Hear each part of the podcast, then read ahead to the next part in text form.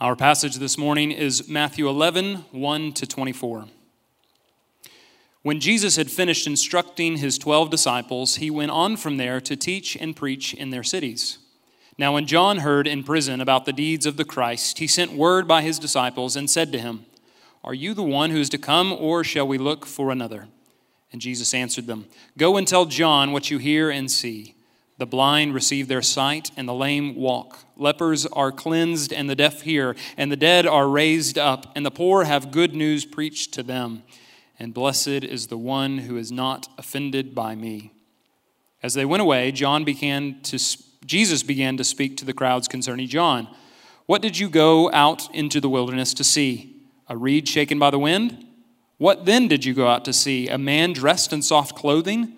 Behold, those who wear soft clothing are in kings' houses. What then did you go out to see? A prophet? Yes, I tell you, and more than a prophet. This is he of whom it is written Behold, I send my messenger before your face who will prepare your way before you. Truly, I say to you, among those born of women, there has arisen no one greater than John the Baptist. Yet, the one who is least in the kingdom of heaven is greater than he. From the days of John the Baptist until now, the kingdom of heaven has suffered violence, and the violent take it by force. For all the prophets and the law prophesied until John, and if you are willing to accept it, he is Elijah who is to come. He who has ears to hear, let him hear. But to what shall I compare this generation? It is like children sitting in the marketplaces and playing, calling to their playmates. We played the flute for you, and you did not dance. We sang a dirge, and you did not mourn. For John came neither eating nor drinking, and they say, He has a demon. The Son of Man came eating and drinking, and they say, Look at him, a glutton and a drunkard, a friend of tax collectors and sinners. Yet wisdom is justified by her deeds. Then he began to denounce the cities where most of his mighty works had been done because they did not repent. Woe to you, Chorazin! Woe to you, Bethsaida! For if the mighty works done in you had been done in Tyre and Sidon, they would have repented long ago in sackcloth and ashes. But I tell you, it will be more bearable on the day of judgment for Tyre and Sidon, Sidon than for you. And you, Capernaum, will you be exalted to heaven?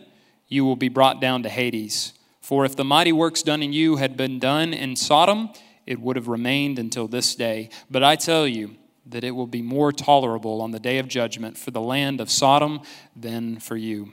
This is the word of the Lord. You may be seated. Would you pray with me? Lord God, you are the way, you are the truth, you are the life.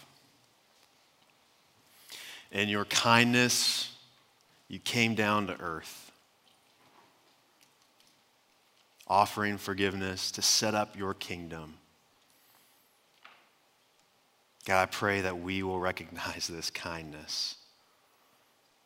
And God, that we will repent. God, I pray for our hearts and minds to be open to you. Would you bless the preaching of your word and conform us to the image of your Son so that we may continue to walk in the way as we follow Jesus Christ and Him crucified. In His name we pray. Amen. John ate bugs. Fully organic, non GMO, responsibly harvested, antibiotic free, no hormone added locusts. And instead of getting his clothes from American Eagle, he got his from Jerusalem Camel. And his message to the Jews was repent, for the kingdom of heaven is at hand. And this causes quite a stir. He's a pretty eccentric guy, isn't he? He baptizes people in the Jordan River because, well, maybe there's something to this crazy prophet. Maybe we should do something about it. Maybe the kingdom is coming. We better get ready. And then he declares from Matthew 3 I baptize you with water for repentance. But he who is coming after me is mightier than I, whose sandals I am not worthy to carry. He will baptize you with the Holy Spirit and fire. His winnowing fork is in his hand, and he will clear his threshing floor and gather his wheat into the barn, but the chaff he will burn with unquenchable fire. And that causes an even greater stir. Perhaps finally we would be out from under Roman oppression. Perhaps finally God will set us free and the Spirit of God will come back to the temple. Maybe we will finally be the kingdom and the nation we've always meant to be. So you pay attention to John because he's promising someone else who's going to come. You follow him in his journey. You, you see that he keeps baptizing people. And then one day, this man gets baptized by John. And as soon as he comes out of the water, the heavens open. And a voice from heaven comes down and speaks and says, This is my son with whom I am well pleased. And the Spirit of God descends upon this man like a dove. And this, this blows your mind. This, this is the one. This is the one that John was telling us about. This is him. This is the one who's going to set up the kingdom. This is the one who's going to restore Israel to its full glory. David's throne will be established, and, and we will be the mighty nation we were always supposed to be. So now you watch this man, and his name is Jesus. And you're going to see, you're watching how he's going to establish his kingdom. And what does he do? Does he raise up an army? Debate the leaders to gain political authority? Does he work people up in a frenzy to overthrow the government? To your disappointment, he instead teaches. And not only teaches, but teaches about loving your enemies. He teaches that his kingdom citizens have to be poor in spirit. He heals Gentiles and befriends tax collectors and prostitutes. Where's the fury? Where's the judgment that John was talking about? Where's the, I thought this guy was supposed to clear the threshing floor, right? And, and burn the chaff and, and gather the harvest. That's what John said he was going to do.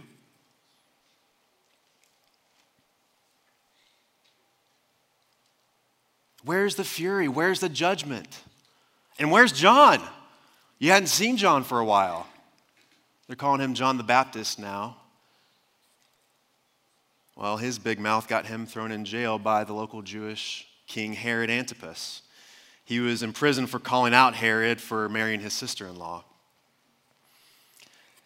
So John's in prison, and Jesus is talking about loving your enemies. This kingdom isn't quite what we expected. And from today's passage, we'll find out we're not the only ones who are questioning the kingdom. Jesus is just finishing, uh, to, he was teaching his disciples about the coming persecution of all things and goes on to teach some more in the surrounding cities. And on this journey, while he's going around the cities, he is approached by some of John the Baptist's disciples who are delivering a message from John to Jesus.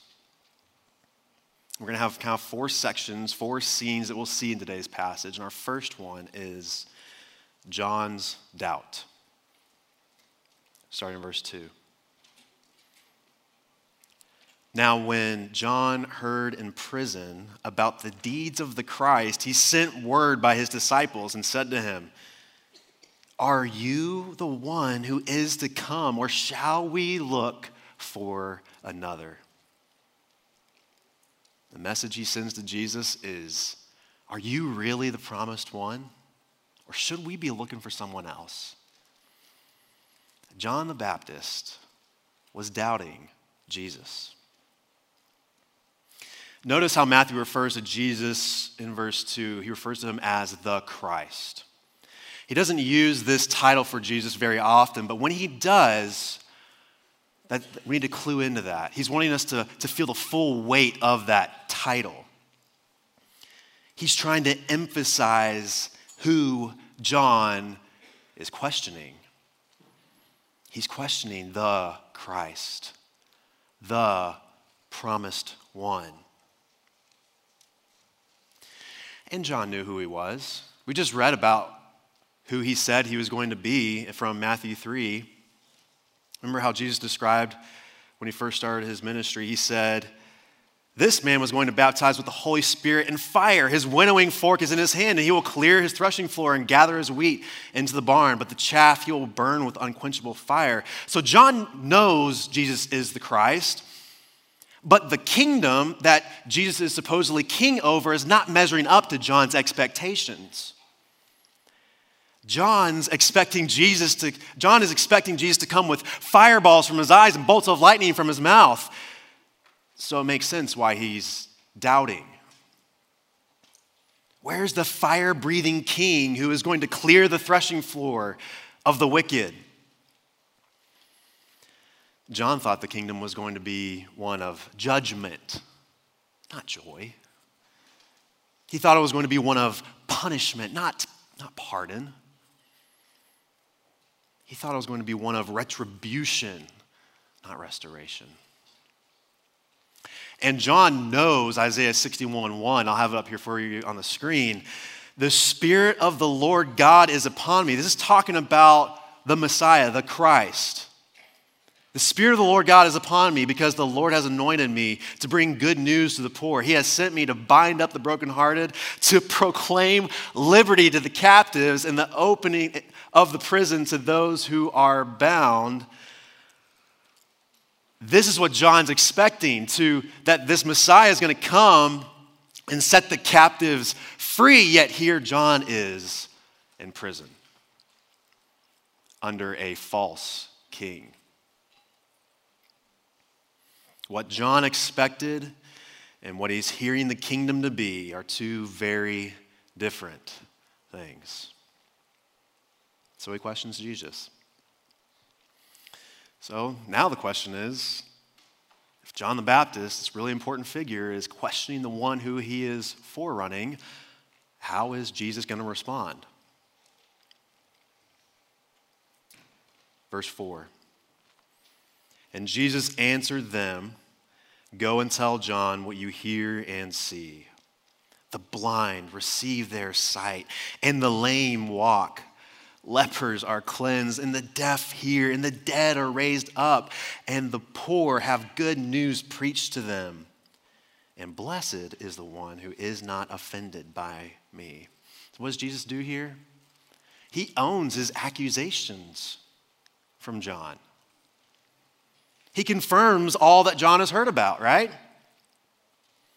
And he does so by quoting Isaiah, Isaiah 35, 5 through 6. It's really kind of a, a really close parallel. Then the eyes of the blind shall be opened, and the ears of the deaf unstopped. Then shall the lame man leap like a deer, and the tongue of the mute sing for joy. For waters break forth in the wilderness, and streams in the desert. He says, John, you've heard right. And this is what was predicted. I'm fulfilling what was predicted. And then he subtly rebukes John in verse 6. Look at verse 6. And blessed is the one who is not offended by me. And again, this is just laced with Old Testament. He is quoting from Isaiah 8, verses 14 through 15 and he will become a sanctuary and a stone of offense and a rock of stumbling to both houses of Israel, a trap and a snare to the inhabitants of Jerusalem, and many shall stumble on it. They shall fall and be broken, they shall be snared and taken.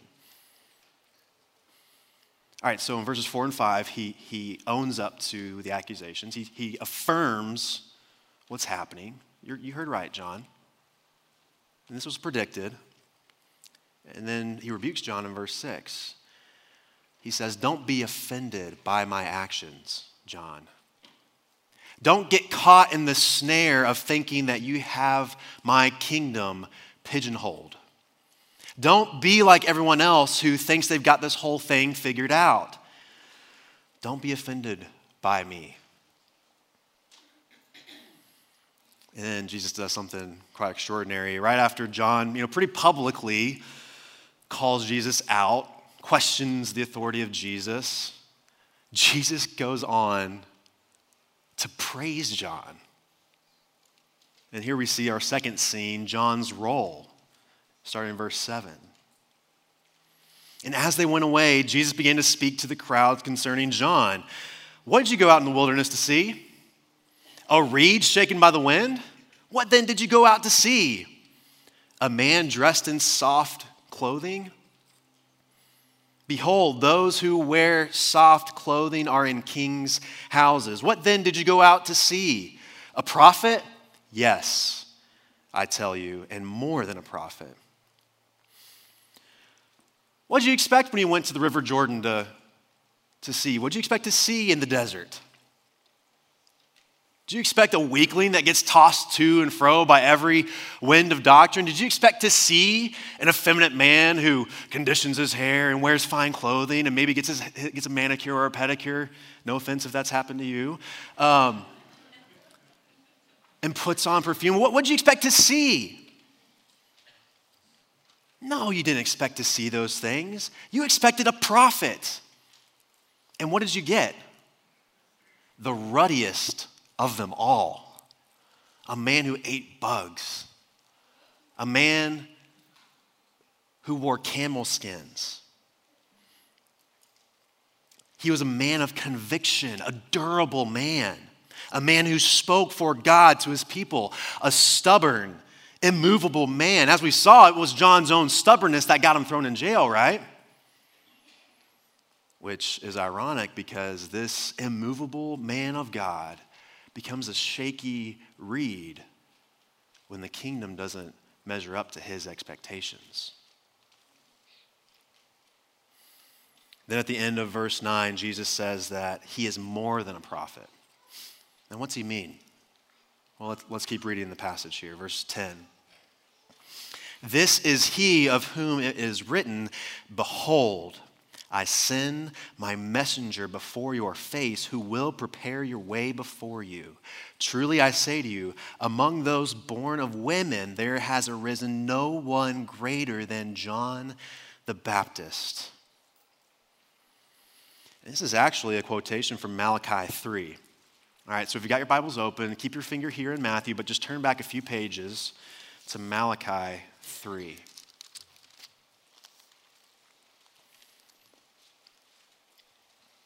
Verse 1.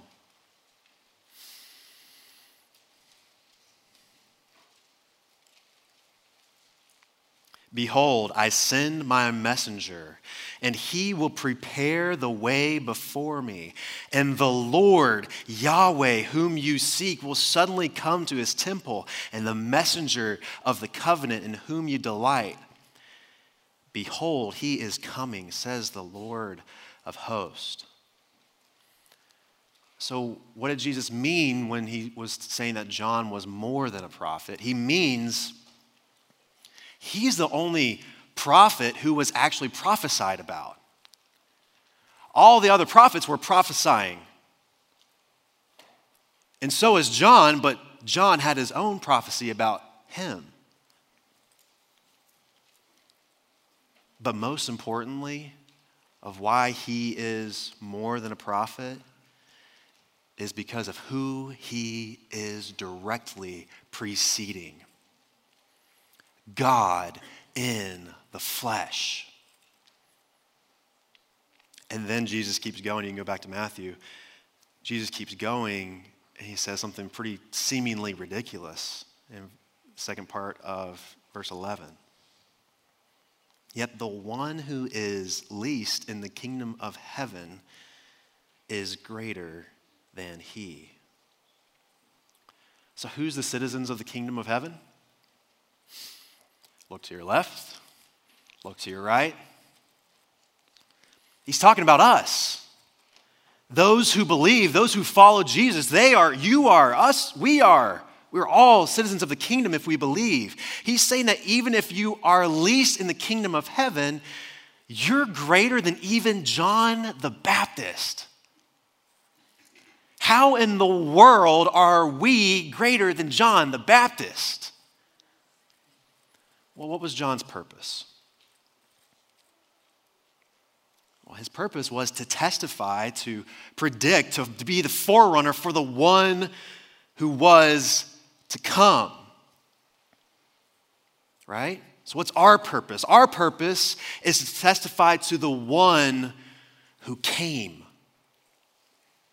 We are greater than John the Baptist, not because we're so powerful, but because of the power that we bear witness to. John was bearing witness to an incomplete work, and we bear witness to the completed work of Jesus Christ. We bear witness to Jesus Christ in his perfect life, his satisfactory death, his all powerful resurrection, his authoritative commission, and his promising ascension. That's what we bear witness to.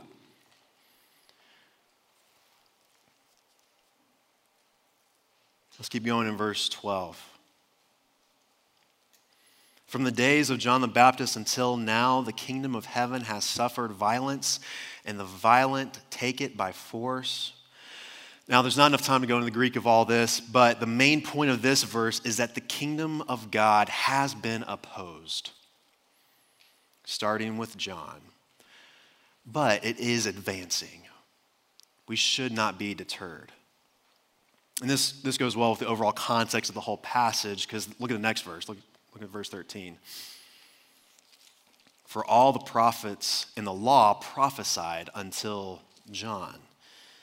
Okay, so this is showing that the kingdom is forcefully advancing. And this has been predicted by all the law and the prophets. It is forcefully advancing, but there is opposition coming against it. And Jesus just spent a few chapters talking about the promising persecution to come to his disciples. Now, what was some of the opposition? Even in just the book of Matthew, we can go back further, but even in the book of Matthew, just with the start of John's ministry, we can look at the persecution, the opposition that has been coming. Just look at the religious leaders. Like Nathan talked about a few weeks ago, the, the Big 12 refs that throw their flags all over the place. That's, that's opposing the kingdom, isn't it? And then even Herod's imprisonment of John, that's opposition, isn't it? People thinking that Jesus was coming to set up an earthly kingdom, that's opposition. And even the crowds thinking that he was bringing physical prosperity, not righteousness. That's all opposing the kingdom. And then look at verse 14. This is, this is a turning point in the passage. Pay attention. And if you are willing to accept it,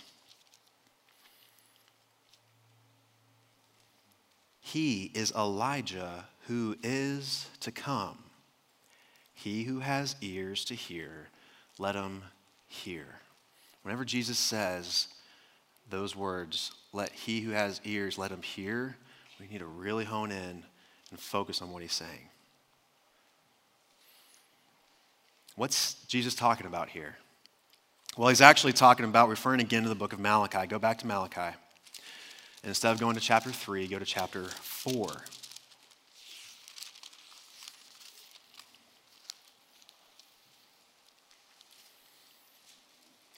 Notice that he called John the Baptist Elijah. Malachi 4, verse 5 says, Behold, I will send you Elijah the prophet before the great and awesome day of the Lord comes. Friends, what is the day of the Lord? It's Judgment Day. It's when those who follow Jesus will receive eternal life, and those who do not follow Jesus will receive eternal punishment.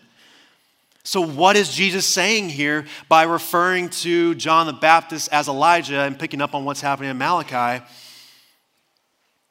He's saying that John is right. He's saying that eternal judgment is coming. But John's timetable is just a little off. It's not time yet, but it is coming. Don't confuse the healing and the teaching and the beauty of the kingdom that Jesus has been proclaiming. Don't confuse that as softness. The kindness of Jesus is meant to lead to repentance before the coming judgment. The miracles and the eating with the tax collectors and sinners has a purpose, and it is for repentance because judgment is coming. John expected the Christ to come with guns ablazing, but Jesus comes offering forgiveness before the judgment comes. But don't get it confused, judgment is coming. Israel has been shown amazing kindness. So, after getting a second chance, so to speak, who wouldn't want to repent? Who wouldn't want to? This is, this, the kindness of God is overwhelming. Who wouldn't want to repent to this? Of course, I'm going to repent. But let's keep reading in Matthew 11. Our third scene. We saw John's doubt, we saw John's role, and now we're going to see the unrepentant generation. Look at verse 16. But to what shall I compare this generation? It is like children sitting in the marketplaces and calling to their playmates. We played the flute for you, and you did not dance. We sang a dirge, and you did not mourn. And Jesus here uses a metaphor of children. Now you can picture uh, kids playing in a park and trying to entertain each other. Some of the children start playing a flute, and they're wanting their, their friends to start dancing. The friends just sit there, unmoved, while they're playing a flute. A flute back in this time was a happy instrument that would be played at weddings and people would dance to it. So the ones who play who are playing the flute, they're trying to get their friends to dance, they kind of evaluate their situation. Well, okay, we play the flute and they didn't start dancing. If they're not dancing to a happy tune, maybe they're sad. So let's, let's sing them a song. Let, let's sing them the saddest song we know. And so they sing a dirge. And a dirge was a song that you sang at funerals. So they sing a dirge, but still their friends remain unmoved. And then the children say, We played the flute for you and you did not dance. We sang a dirge and you did not mourn. The unmoved children aren't happy. The unmoved children aren't sad. They're worse. They're apathetic they're apathetic. So, to bring, tie this back to Jesus and John, between John the Baptist and Jesus, Jesus was the flute player. And John was the dirge singer. Jesus ate and drank with tax collectors and sinners. And John the Baptist called Pharisees a brood of vipers. He was kind of the downer between the two. And in both scenarios, the children of Israel remained unmoved. They remain unresponsive to the good news of the kingdom. Jesus gives a little bit of explanation there in verse 18. Let's keep going. For John came neither eating nor drinking, and they say, He has a demon. The Son of Man came eating and drinking, and they say, Look at him, a glutton and a drunkard, a friend of tax collectors and sinners. Yet wisdom is justified by her deeds.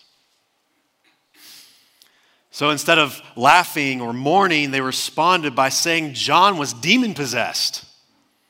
And they said that Jesus was, he's a glutton and a drunkard, a friend of tax collectors and sinners.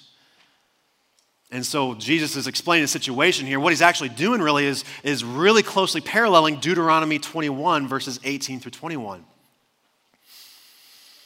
If a man has a stubborn Let me read this for you from Deuteronomy. If a man has a stubborn and rebellious son who will not obey the voice of his father or the voice of his mother, and though they discipline him, will not listen to them, then his father and his mother shall take hold of him and bring him out to the elders of his city at the gate of the place where he lives, and they shall say to the elders of his city, This our son is stubborn and rebellious. He will not obey our voice. He is a glutton and a drunkard. Did you catch that? Then all the men of the city shall stone him to death with stones. So you shall purge the evil from your midst, and all Israel shall hear and fear. So, why does Jesus say this? From his perspective, the children of Israel were calling him an unruly, gluttonous, drunk son of Israel who deserved to be stoned. That's how Israel was responding to the good news of the kingdom. And then at the end of verse 19, he gives a little nugget of wisdom here. Yet, wisdom is justified by her deeds. What does that mean? Wisdom is defined by actions, not by what people say about you. Wisdom is defined by actions, not just by hearsay. So, what he's saying is, if you actually looked at the deeds of John the Baptist and himself, that's where true wisdom lies, not just in what Israel is saying about them. Israel is saying that John is demon possessed, and Israel is saying that John was a glutton and a drunkard.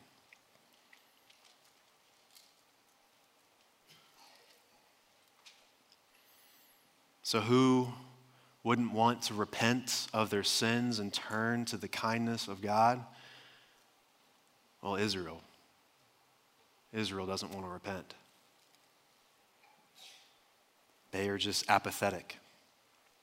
And then Jesus shares in our fourth scene, Jesus shares a glimpse of what is to come for their apathy. This is the consequences for the unrepentant. Look at verse 20. Then he began, he began to denounce the cities where most of his mighty works had been done because they did not repent. Woe to you, Chorazin! Woe to you, Bethsaida! For if the mighty works done in you had been done in Tyre and Sidon, they would have repented long ago in sackcloth and ashes. But I tell you, it will be more bearable on the day of judgment for Tyre and Sidon than for you. And you, Capernaum, will you be exalted to heaven? You will be brought down to Hades. For if the mighty works done in you had been done in Sodom, it would have remained until this day. But I tell you, they will be more tolerable on the day of judgment for the land of Sodom than for you. So, what, what does he do here? He, he gives us examples of where he played the flute, so to speak, where he went and did miracles and proclaimed the coming kingdom to these cities. But what do they do? These towns remained unmoved. And because they remained unmoved, he pronounces utter destruction or woe to them. Which you may be familiar with this word. It's the same word that Isaiah used in Isaiah 6. Woe is me. When he is brought before the throne room of God, woe is me, for I am an unclean man. I am undone. I am torn apart at the molecular seams of my body. That's what Jesus is pronouncing on these apathetic towns. They will be undone from the seams because they did not repent, even in the face of the good news of the kingdom. I've got some pictures uh, of these towns for us uh, today. There's Capernaum. Uh, that's Bethsaida. You can go to the next one. And uh, there's Chorazin. Not much happening there, huh? What we actually see here actually isn't even the same towns that were built back in Jesus' time. These are ruins of, of towns that came much later than these towns that Jesus talked about. archaeologists age a city by how many layers underneath it. So what happens is there's a town, it's built, and then it gets destroyed, a new town gets built upon that, and that gets destroyed, a new town is built upon that. So it's kind of stacking up these layers, right? Well, when archaeologists were excavating Bethsaida in particular, the same layer from that was dated about the same time as Jesus, that, that layer of earth was filled with char and ash. Jesus' woe coming to fruition, it seems. But why, why these towns? Why does to pick on Capernaum, Bethsaida, and Chorazin? Well, these towns were Jewish towns. What about Tyre and Sidon? What makes them so special? Why are they good? Why does Jesus bring up those cities? They were pagan Gentile cities. And you know, Tyre was actually the evil queen Jezebel's hometown. Remember her from the Old Testament, killing the prophets? Evil, evil queen. That Tyre was her hometown. And Jesus is saying that even Jezebel's hometown would have repented if I came and did those works, if I came and proclaimed the good news of the kingdom. They would have repented. Gentiles would have repented. Sodom would have repented. That evil town from Genesis. They would have repented, but the children of Israel reject the Lord's kindness once again. So, what have we seen? John doubted because the kingdom wasn't bringing the judgment he expected. And Jesus affirms John, and, but still promises coming judgment. John is actually right. Judgment is coming. Eternal judgment is coming to the unrepentant. And then he goes in our third scene, he, he shows how Israel was unrepentant. And then he proclaims the consequences in our fourth scene. He proclaims the consequences of the unrepentant. The eternal judgment that is coming to those who reject the good news of the kingdom. It's fitting that we kick off Advent today. It's kind of a downer. But in reality, we're missing the whole point. This was Israel's shot to repent and believe. Yahweh Himself is here. The Christ, the promised one, has come. And instead of coming immediately with judgment and wiping everyone out, He comes with hope. This beautiful act of eternal kindness reveals how evil his people really are because even in this kindness, they reject him and will ultimately kill him for it. But such is the love of God, and that while we were still enemies of God, Christ died for us. Friend, the Lord's kindness is being extended to you today. If you have not repented and believed that God has provided a way of escape from the coming judgment through his Son, that kindness is extended to you today. Don't be like these towns who are apathetic. Repent. The kindness of the Lord is here today. Talk to someone today before you leave this place and ask questions. Repent now before it's too late. Because judgment, eternal judgment, is coming. Believers, how should we respond? I think first, Praise God that you have repented of your sins. Reflect on the kindness and the mercy of God to give us, to, give us repentance, the gift of repentance. And then keep repenting of sin, keep killing sin. Flee from the sin that will be burnt with unquenchable fire on Judgment Day. Keep casting yourself on the grace and mercy and kindness of God. And then, then dwell on God's coming judgment. Dwell on it. Take it seriously. Do you understand that judgment is coming to those around you who have not repented? You have the good news. Do they know it?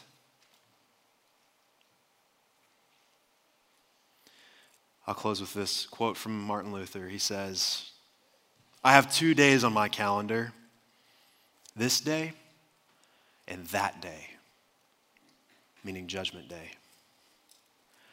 Live today in light of Judgment Day, knowing that it is coming. Let's pray together.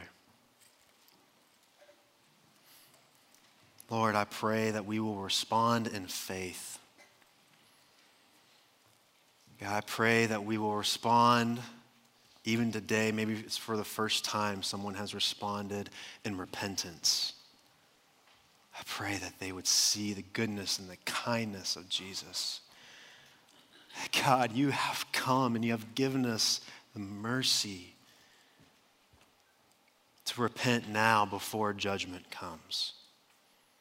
And God, for us to just gloss over judgment neglects the gospel. Jesus has no need to come if judgment is not coming.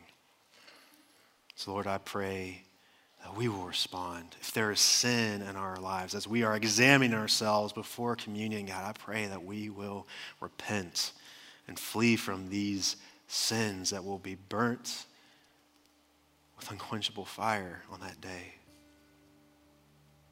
Far be it from us to take part in an unworthy manner.